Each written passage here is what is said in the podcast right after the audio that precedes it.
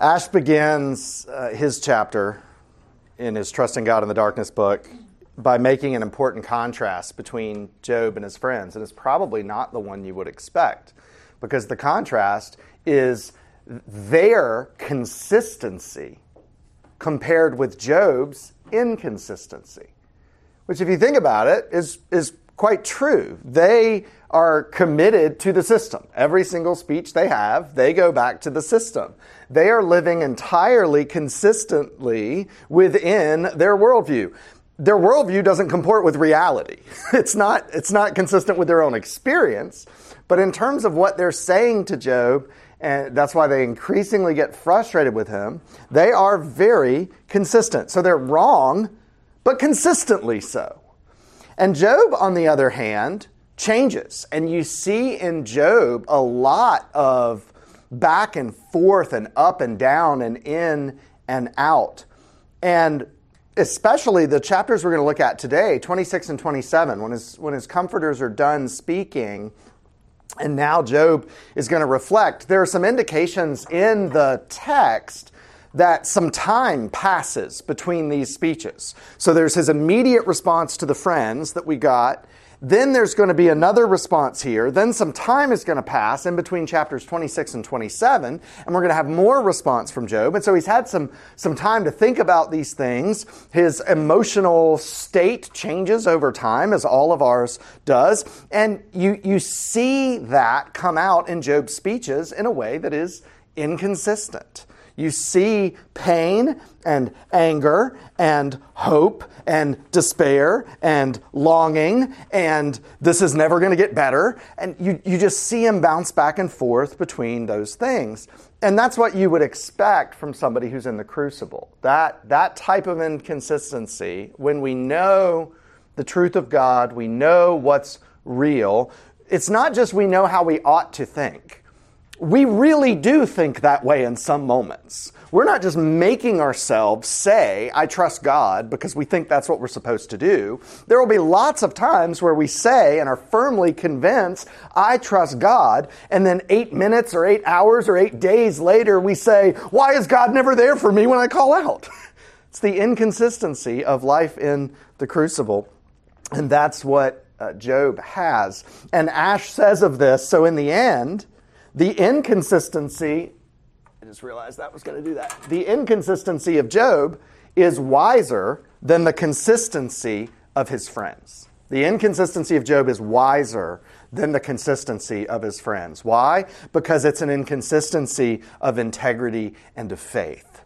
It is, it is what is inconsistent within Job is not his worldview with reality, it's his worldview with his feelings. It's what he knows to be true with what it feels like in the moment. And that goes back so much to what we said at the beginning of this class when we're trying to comfort someone who is in pain. Don't get hung up on what the heart of anguish says in terms of theological precision. People have a heart of faith and then they have a heart of anguish. And when the heart or the eyes of faith speak, it ought to be true, it ought to be biblical, it ought to be precise. But a lot of times when people are speaking in their suffering, what they're speaking out of is not the eyes of faith, it's the heart of pain. And we need to be comforting to the heart of pain. We will always speak truth with regards to faith. With regards to the eyes of faith, what is absolutely true. But it's okay. You know, I had a conversation with a, a pastor somewhat recently, and I was really confused because it's a guy that I, I think well of, and I know he does an amazing job counseling and comforting. But in this conversation, he was saying that um, you, you really shouldn't focus or talk about or dwell on feelings when you're dealing with people. You've got to shift their perspective to just think about facts. And I thought about everything we're doing here with Job, and frankly, I think his friends would have gotten a lot further in terms of being able to speak truth to Job, not, not that he needed it, but you follow the analogy, if they had started by caring at all about his feelings, by, by being, uh, being aware, being open to how painful this experience was for Job. And in fact, you could tell that they didn't get it because when they get mad and they start to insult and criticize, they really go for the jugular, don't they? That, they say, well, that's why your kids are dead, Job. Good grief! Who says that? Job's comforters say that. So there's this tension between the eyes of faith and the heart of pain, the heart of anguish. And we live in that tension, and it will produce some inconsistency. But as long as the eyes of faith are present, as long as that ultimate trust in God remains, you're way better off than the consistency of Job's friends with the system, because it's just not right. There's no room for grace in their system. And so we're going to deal with some of the inconsistency that's going to come up in these couple of chapters. So we're in chapter 26, if y'all want to turn there. And Kate, will you loudly read 1 through 4?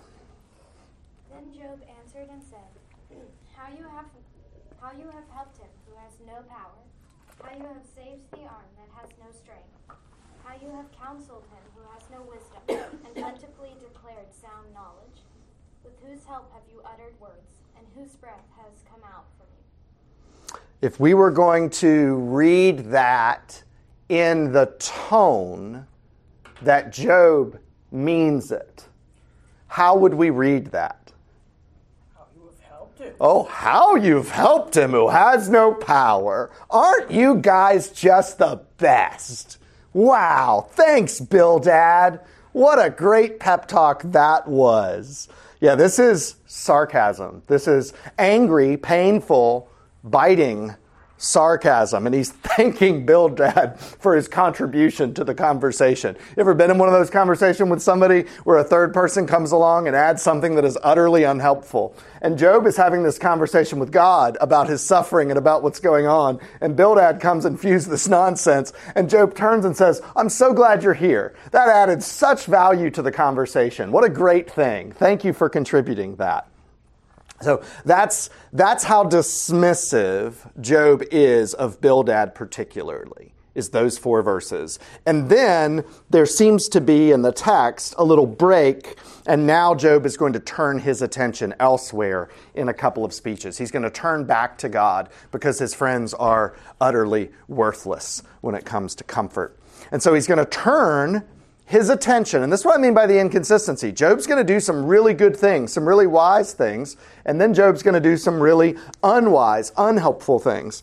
Here's helpful he's going to turn his attention to where true wisdom can be found. Renee, will you read 5 through 13? The dead tremble under the waters and their inhabitants. Sheol is naked before God, and Abaddon has no covering. He stretches out the north over the void and hangs the earth on nothing.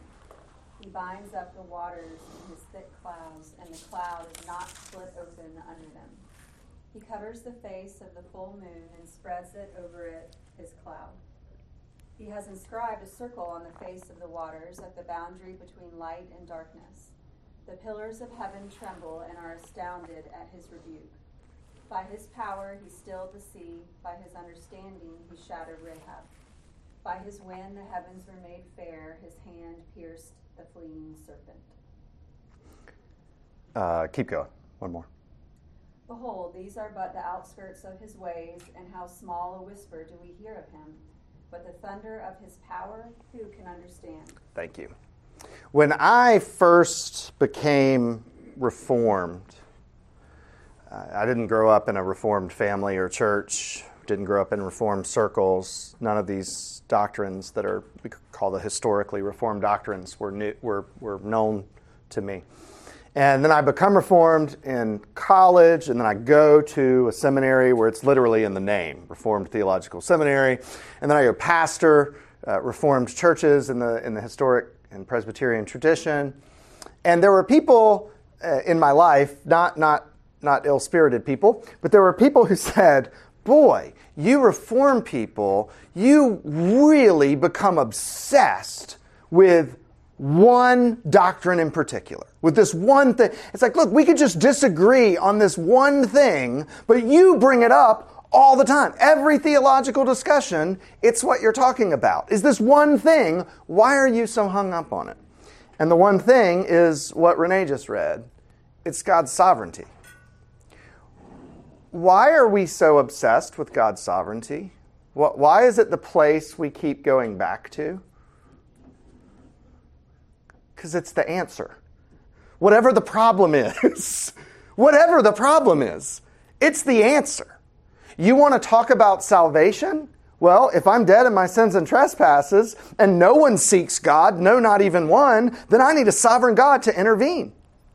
If I am weak even in faith and need to be strong in holiness and obedience, I need a sovereign God to send the power of His Spirit to set forth steps so that I may walk in them. Right? Everything we talk about with the Christian life at some point is going to have to come back to either God is in control or He's not. And when Job here is faced with this dilemma of this great tragedy and difficulty in his life, and these comforters who are saying, here's the simple solution for it, here's the easy fix quit sinning, follow God, and quit sin. And Job says, I am following God. There's nothing for me to quit. Well, what's he got left? What, what is there that he can turn to? What is there that he can hope in? What is there that he can rely on? And that's the rest of chapter 26. He turns his attention to where true wisdom can be found, which is in the knowledge of God's sovereignty. He talks there at the beginning about ways that God is sovereign over death and the realm of the dead. It's not possible to be away, to be removed from God's sovereignty.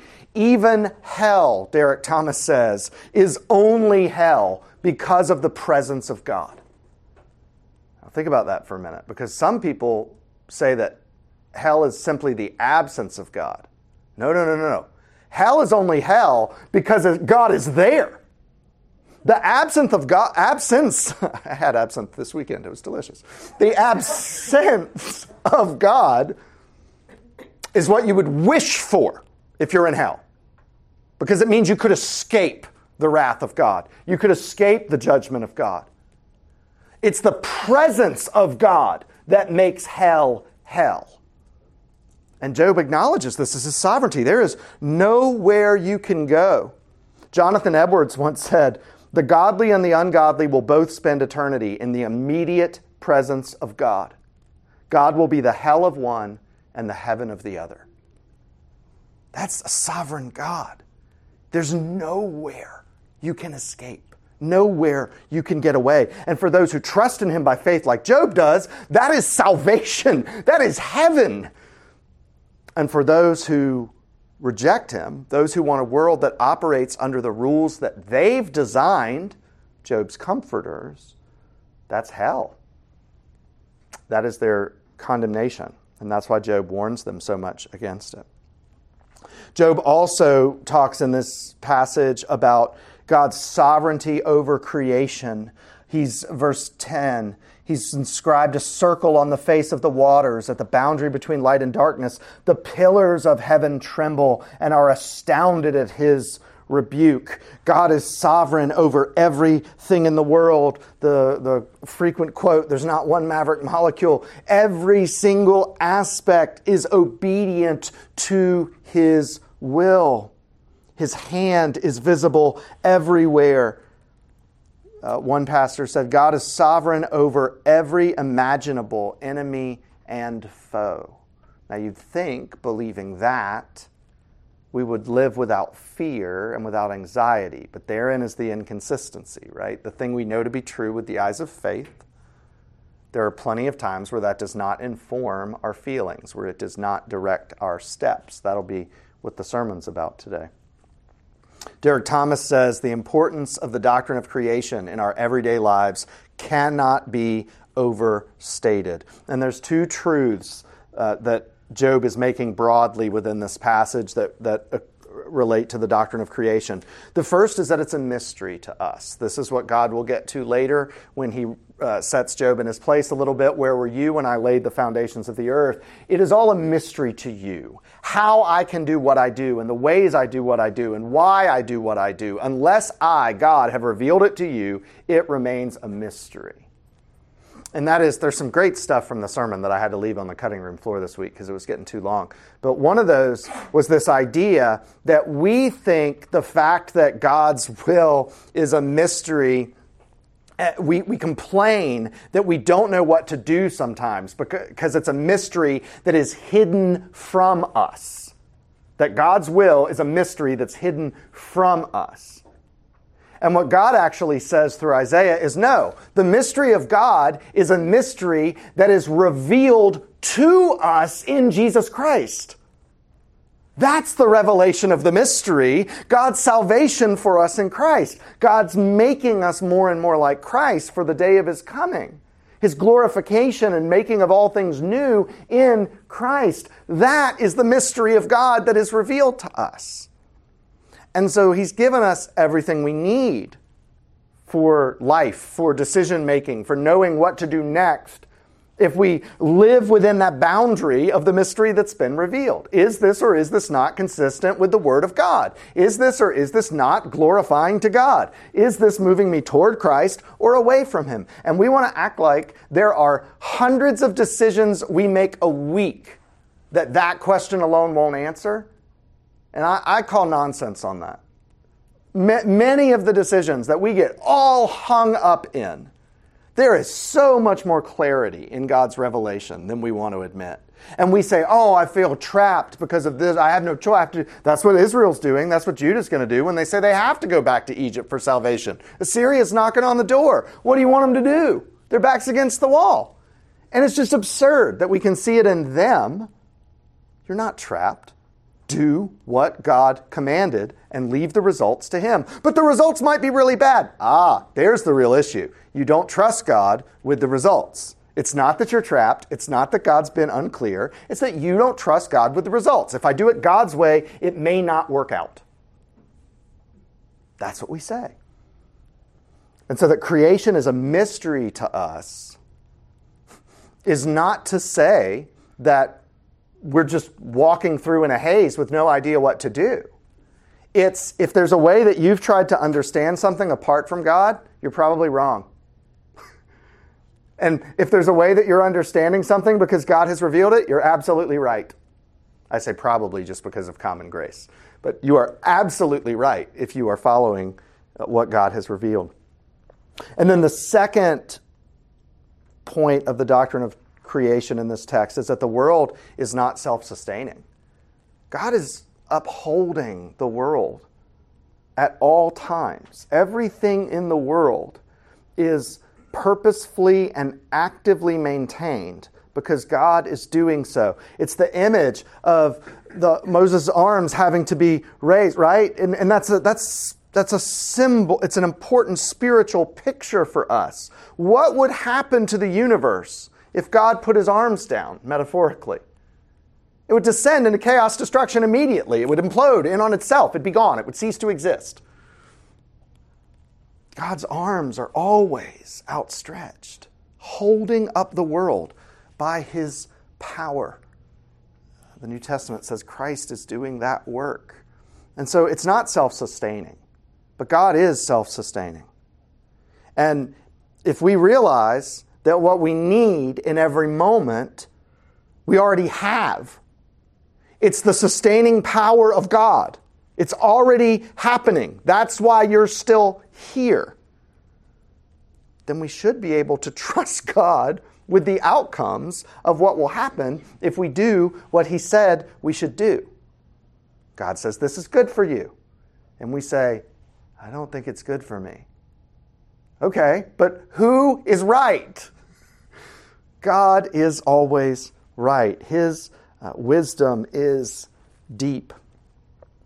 And God, he actually says here, there's a, a, a, hint at the gospel. There's hints of the gospel all over the place. Um, but the idea that he's at the end of this text, that the way he's going to subdue evil is through the creation, the chaos of the fallen order is the means through which will God will bring up the salvation and the restoration, shaking the pillars, blowing the wind. That's what we experience, the chaos of a fallen created order. But what else came out of this fallen created order?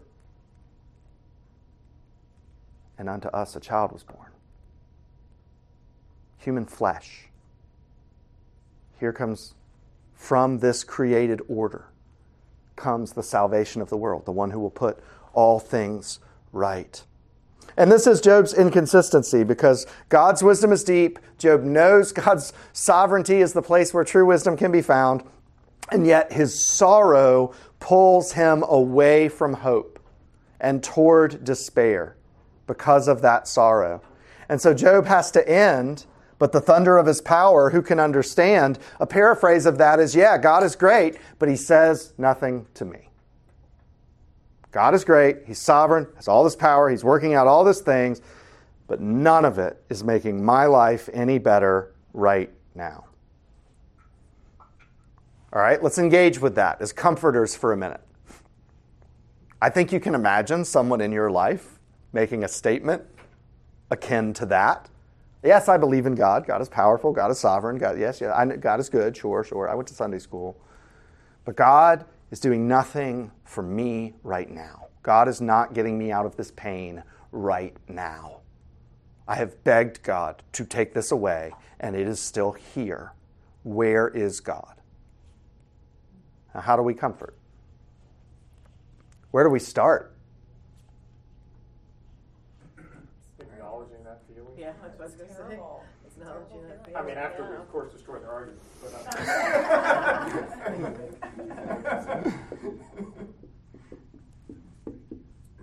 We start with that heart of pain and grief, right? Please don't start with the eyes of faith. Please, I mean, I'll try to, an absurd example just popped in my mind. I don't know why. But a, a, a friend comes with tears in their eyes, and, and they're telling you that they, they, they were going uh, downtown to do some, some Christmas shopping, and they got in a terrible car accident, and their child was killed. And you said, Why would you go downtown to go shopping? Right? That is the functional equivalent of what we do when we skip the heart of pain because we only want to engage on the level of the eyes of faith. We want to tell people what they ought to believe. That's what Job's friends were doing. Here's what you ought to believe. Job did believe all those things. They were wrong on multiple levels, but one of them was that Job did believe those things. He's just also speaking deeply out of his experience on the heart of pain right now. And we've got to start there. We are very concerned, those of us especially who are wired um, for eyes of faith. It is the truth that will set you free. It, it is the facts, the, the propositions. I just said God's sovereignty is the answer to all of it. I am not shying away from the importance of that doctrinal truth for actually addressing the problems that cause the heart of pain.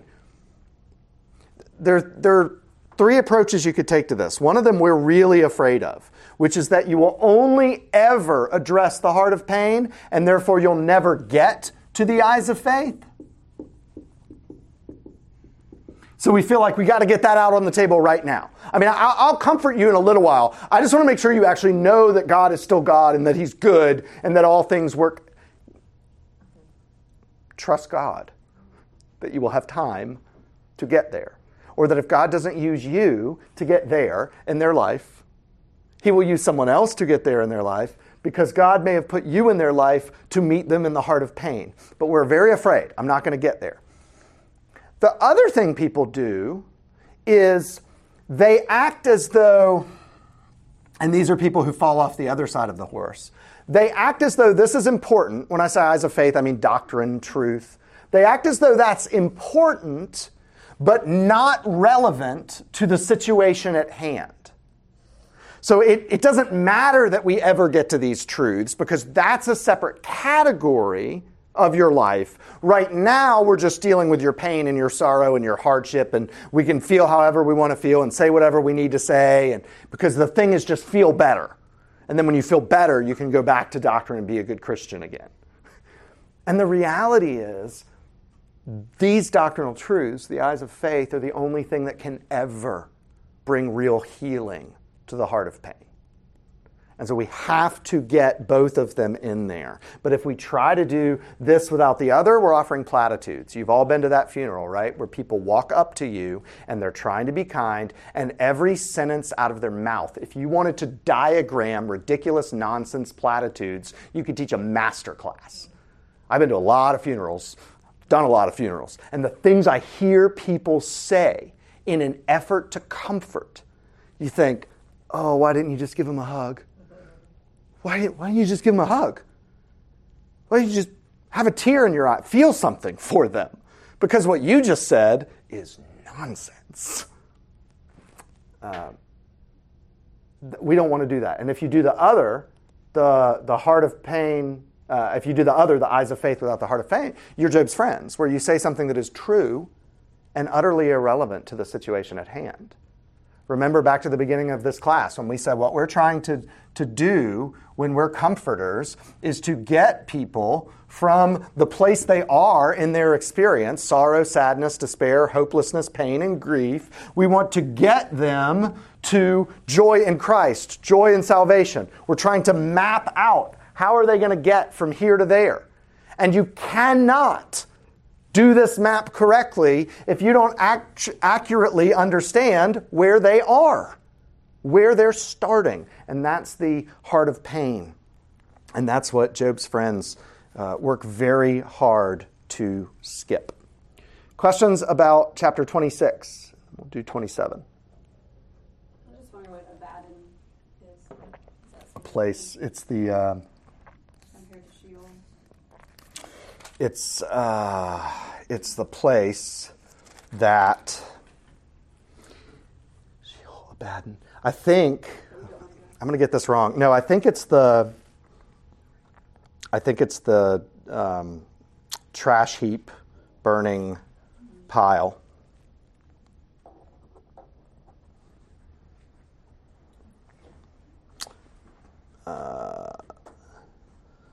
Bottomless pla- place where things are destroyed. It's the, um, I think, and I could be wrong, I could be mixing this up with something else. I think it was the name of the place outside the village where you took the trash to be burned and destroyed. Um, and I think that ties in to Isaiah 30 today because it talks about the king of Assyria who thinks so mightily of himself, his funeral pile pyre will be on that trash heap, the burning, smoldering trash. So it's language that's commonly used for a, a bottomless, a place of destruction and a void. The part I'm iffy on is whether or not it's the trash heap or just that word in more general. Do you know, Jake? Right, Gehenna is the Greek equi- is the Greek word for that. I don't know if that ties it right. I think Right. Yeah. Yeah, not that trashy. Yeah. A real Hebrew scholar would know. What about Rahab? Uh, My understanding shattered Rahab. the the beast, the dragon, Okay. the the destroyer. Yeah, that's into that's so funny because that's why my brain is a little mixed up right now because both of those are in Isaiah chapter 30. And so I'm thinking, am I just conflating that with this? But no, they're both in chapter 30. Uh, he'll call Rahab the dragon the do nothing in Isaiah 30. All right, 20, chapter 27 this is 27 and 28 are kind of Job's closing discourse. There's some there's lively scholarly debate about the timing of these chapters. Some people think that it's Job speaking all at once, at one time, giving a summary to what he just heard. Liberal scholars, of course, because there's any complexity in this text whatsoever, say, no, this isn't even Job speaking because it's just out of place and inconsistent and it's weird. What seems most likely, based on what I've read, are these gaps of time that I've mentioned, where you have to imagine some amount of days, weeks, months, maybe even years in between some of these speeches that are now being compressed together for the sake of uh, producing the book, the volume that is Job. Job will defend his case. Job will defend God's justice looking the way that God reveals it, not the way that his friends reveal it. But Job is going to this path Job is already on will accelerate at a more rapid pace, which is Job not understanding how God's justice operates in the world. And Job goes from being defensive in a good way about God's justice, despite the way you can't seem to put it together. Job acknowledges God's justice in the world, to Job ending the way he just ended there in chapter 26 of yeah these things are true but oh it's not doing anything for me right now. It doesn't seem to have any cash value right now. To Job's going to get more and more bothered and troubled by the fact that he can't reconcile with his own eyes what god says is true about his justice with what job's experiencing and his interpretation of that um, Christopher Ash in the, I'm sorry, it's Derek Thomas. Derek Thomas in his commentary on Job makes a really interesting point starting in chapter 27, since now his friends are, are done and basically out of the picture. If you reflect back on all the speeches of his friends, Thomas says one of the strangest things about all that Job's friends have said is that not once have they ever spoken to God directly. Think about Job's speeches. He prays to God, he complains to God, he fights with God. That interaction, that wrestling with God is part of Job's engagement with the issue, part of the healing process, part of how he's going to fight for hope. And Thomas says, How did Job appear so calm and patient in his ordeal? The answer lies in his prayer life. Now, think about it. if that all that means is communication with God, talking with God. What's the difference between Job's friends and Job's? Job's friends who become increasingly angry, who become increasingly insufferable and intolerant and, and, and persecutorial and, and my way or the highway. They dig in more and more and more. And Job has this wrestling. And it's interesting that one side of that never talks to God, and one side of that talks to God throughout. It doesn't free him from pain, but it does provide the wrestling of faith, which gives him a much calmer and more patient perspective throughout this suffering. There's the example of uh, Jacob, right? You think Jacob wrestles and struggles with God, and it leaves him permanently lame, but it changed him spiritually forever. And the challenging question for us is if you had to pick, which would you pick? If the options are wrestle painfully, brutally with God in a way that may leave you physically worse off, money, relationships, emotions may leave you physically worse off. But if the gain of that wrestling was spiritual change that makes you more like Christ, more devoted to Christ, walking with Christ, do you think that is worth it? And a, lot of us do in theory. And then you get to it, and the heart of pain says, nah, I don't want this trade. If you're wrestling with the one person that can do something about it, I mean, you're wrestling mm. with sovereign God who has complete control. Yeah, you're not. It's not. It's not a. It's not a fight, a purposeless fight with a third party, right. right? It's not suffering for suffering's sake. It's suffering at the hand of the one who is all sovereign and therefore not just can, but promises to use that wrestling, that suffering, to glorify himself and to make you more ready for the day of his coming. It occurs to me that um, one of the practical ways, what you just said, of getting the eyes of faith inserted in the heart of pain is to pray with that person on their behalf.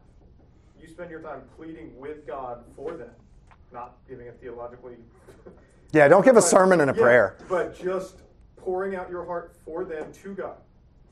What a great way to get that reminding them who God is and that He is sovereign without ever having to say it, but going before God on their behalf in front of them. That's a great idea because it reminds me of when we're at Cheryl's um, memorial service, non believers, right? And Jake prayed. And my niece, who has never been raised in church or anything, came to me later and said, Something in me really moved when Jake was praying, right? I mean, Pe- people like- are not, when they are in the heart of pain, Yeah. they are not comforted by the Christian who has all the answers for their pain. That will be really valuable later because you don't want, that's the problem with empathy. Empathy all by itself is I can be with you in the heart of pain. Yeah, but I got no answers. We're never getting out of this thing. It just is how it is. Then why did you get in this hole with me, you moron? Now there's two of us in the hole. Right? This it, no, I don't want empathy. I want wise sympathy. I want someone down in the hole with me in the heart of pain, calling out to God for relief, and who, when I turn to them and say, What would you do? says, Let's see what God tells us. That's what you're looking for in a comforter. People will often ask me, uh, just not, as you all know me well, not because of my godliness, but because of my training and experience. I'm with a lot of people in a lot of really, really difficult moments. I'm in hospitals at deathbeds. I've, and, and the question that people will often ask after the fact is, wow, what in the world did you say? And the answer is always, I prayed for God's mercy. That's what people want from me. They don't want me to give them answers about how this will all work out in the end. They don't want me to tell them to stop feeling how they feel. They want me to understand this pain is really, really deep, and Paul Molnar, the human, can do not a thing for it. So, what do I do when I can't do a thing for anything? Which is all the time. I pray to the one who can actually do something about it. And what I pray for in the moment, the depth of that pain, is mercy. Oh God, be merciful. Don't treat us as we deserve. Be merciful. That's what you pray. That is how people know you've grasped the heart of their pain. And then you will have the opportunity, or if God was using you to till the soil and somebody else to plant the seed, they will have the opportunity to explain the eyes of faith, to point people back to Scripture. And that is really, really critical. God may, this is Derek Thomas, God may ask us to pass through similar valleys to Job, holding on to God even when his ways, sorry, let me change my tonality. God may ask us to pass through similar valleys to Job. Holding on to God, even when his ways appear to make no sense, is the secret of Job's life. Job may well have problems with seeing God's justice in his life, but everything in him says he must hold on, even when it makes no sense. We all have passages in the Bible, and particularly in the Gospels, that, that jump out to us personally, that connect with us on a, on a deep level because of how we're wired and what we're thinking. And you know, one of my favorite passages in the New Testament is Jesus turning and saying, Are you going to leave too? And they say, They don't say, No, this is great. They don't say, This is the best teaching I've ever heard. What do they say? Where else should we go? You have the words of life. I don't like this. is, is the inference of that. I don't like what you're doing, God. But where else would I go? You're the only one who has the authority to do it. And you're the only one who can be trusted that it, which looks insane to me, is good, will be good, is for my good. This is uh, ultimately the real appeal to God's justice. Our comfort and hope and joy that God is just should not be grounded in the fact that God satisfies our definition of justice, because rarely He does, because we made ours up and it's very self serving. What we want God to be in His justice is true to Himself. And he is good. He is after his own glory, as he ought to be. And so all the things that he does will be things that are God glorifying, which are by definition good. And so when we appeal to God's justice, at the core of that is God being true to himself. And that's the best news we could ever have if we align ourselves with God. If we align ourselves with ourselves, God being true to himself is the worst news we could ever have. God's interest is in advancing His glory and His kingdom. It is not in making us, uh, what does Steve May say on the Lead with Character trip? Fat, happy, and lazy. That's not God's plan for it. That's my plan for me. You can probably tell. I like my plans. But God's plan for me is not. God's plan is His glory being maximized by everything that He's made. And so, inasmuch as I desire to bring glory to God, my will and His align. And that's good. That's why the New Testament says things like you can pray for whatever you want and you're going to get it. In what context? When your aim is to glorify God in the way that God's aim is to glorify God, you better believe you're going to get what you want when you ask for it. But what about when my aim and God's are in conflict? What's going to happen? Well, what God should do is destroy you in his wrath immediately. What God does do, thankfully, is have a great deal of patience. And those stories in the Bible are there for our benefit when God does not exercise his patience. God's under no obligation to exercise his patience. Nadab and Abihu, right? You bring some strange fire, what happens? Burnt up. Or even the more sympathetic one, the guy who reaches down to prevent the Ark of the Covenant from falling when it gets dropped. But what did God say? Don't touch it! Well, yeah, but God, it was going to fall. So what'd you do? Touched it, poof! right? That's not how God normally operates. God normally operates with a great deal of patience. Those stories are in there to remind us that He is under no obligation to do so. 1 Corinthians, this is why many of you are sick and some of you have died. What were they doing wrong? Uh, taking the Lord's Supper in a selfish way. Wait, wait what? Yeah, yeah. They, uh, they brought their own food. They wouldn't share it with other people. They thought those other people in the church were a bunch of losers. They were here for gluttony and drinking and just sort of doing their own thing and uh, weren't submitting to God.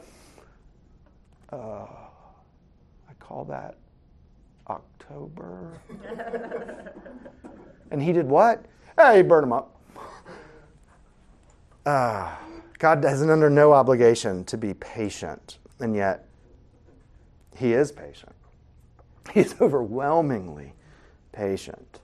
It's a kind of sympathy with that, with that heart of pain. He knows our frame, he knows our weakness. And so, even as he calls us out of it, he's often patient with us as we tarry, as we delay in following him. But he will advance his kingdom. And when you set yourself at odds with the advancement of his kingdom, you think, oh, I'm not doing that. I'm not that important. My life isn't that important. I'm just living the way I want to live. What is the advancement of his kingdom? That everything he made brings the maximum amount of glory to him. That is the advancement of his kingdom. Well, yeah, everybody else can do that, but I'm just going to kind of do what I want to do. Yeah, bad news. You've set yourself up in opposition to the advancement of the kingdom of God, and you should expect judgments we pray those judgments would be designed to lead you to repentance. The worst thing that can happen is, I'll quote in the sermon today talking about Judah, they were really scared about Assyria knocking down their gates. What should they have been scared of? Romans 1. That they were so committed to their own way of thinking that God just turned them over and darkened their sight so they could not see forever. That's what we just read two chapters ago, right? That's what they should have been scared of. And that's what we should be scared of. We should not be scared of is this going to work out? Of course, it's going to work out. It's going to work out for the advancement of the kingdom of God. No, but I mean, is this going to work out to get me what I want? Ah, Now we've got the real problem. Now we've got the heart of the problem. So Job is going to be done with his friends. Um, he is confident in God's justice, but he can't see at all how it's working in this world. He's confident that wisdom is found in God's sovereignty, but he's really struggling to see how that applies to his life and how that makes any sense in his circumstances. And he is certain that his friends are wrong, that, that his suffering is not God's judgment on his behavior, but that actually God is the one doing the thing that doesn't make sense. God is the one doing the thing that is out of line, that is inconsistent. And that's where you're going to start to see Job break down a little bit. this is going to be the, the descent of Job into a little bit, not, not I don't think it's sinful, hard hearted, God denying rebellion. I think it's Job descending down into believing his own press a little bit too much, and God's going to have to reorient him in the end. And Job will uh, demonstrate the heart of faith by responding to that correction. I mean, that's, that's as important a sign as anything else. It's not just, do you never need correction? Kids, this is a great lesson for y'all to think about. Christianity is not do I never need correction? You know your parents. You know your parents' friends. we need correction. Christianity is not do I never need correction. Christianity is how do I respond to correction. Christianity is do I acknowledge that God was right to correct me, to bring this correction into my life? Will I apologize, repent, and reorient myself back toward what's true? Or will I dig in and double down my way or the highway, which is the sermon? So that's a great transition. Questions, feedback about 26 and 27 here in Job? Great, we're done. Thanks.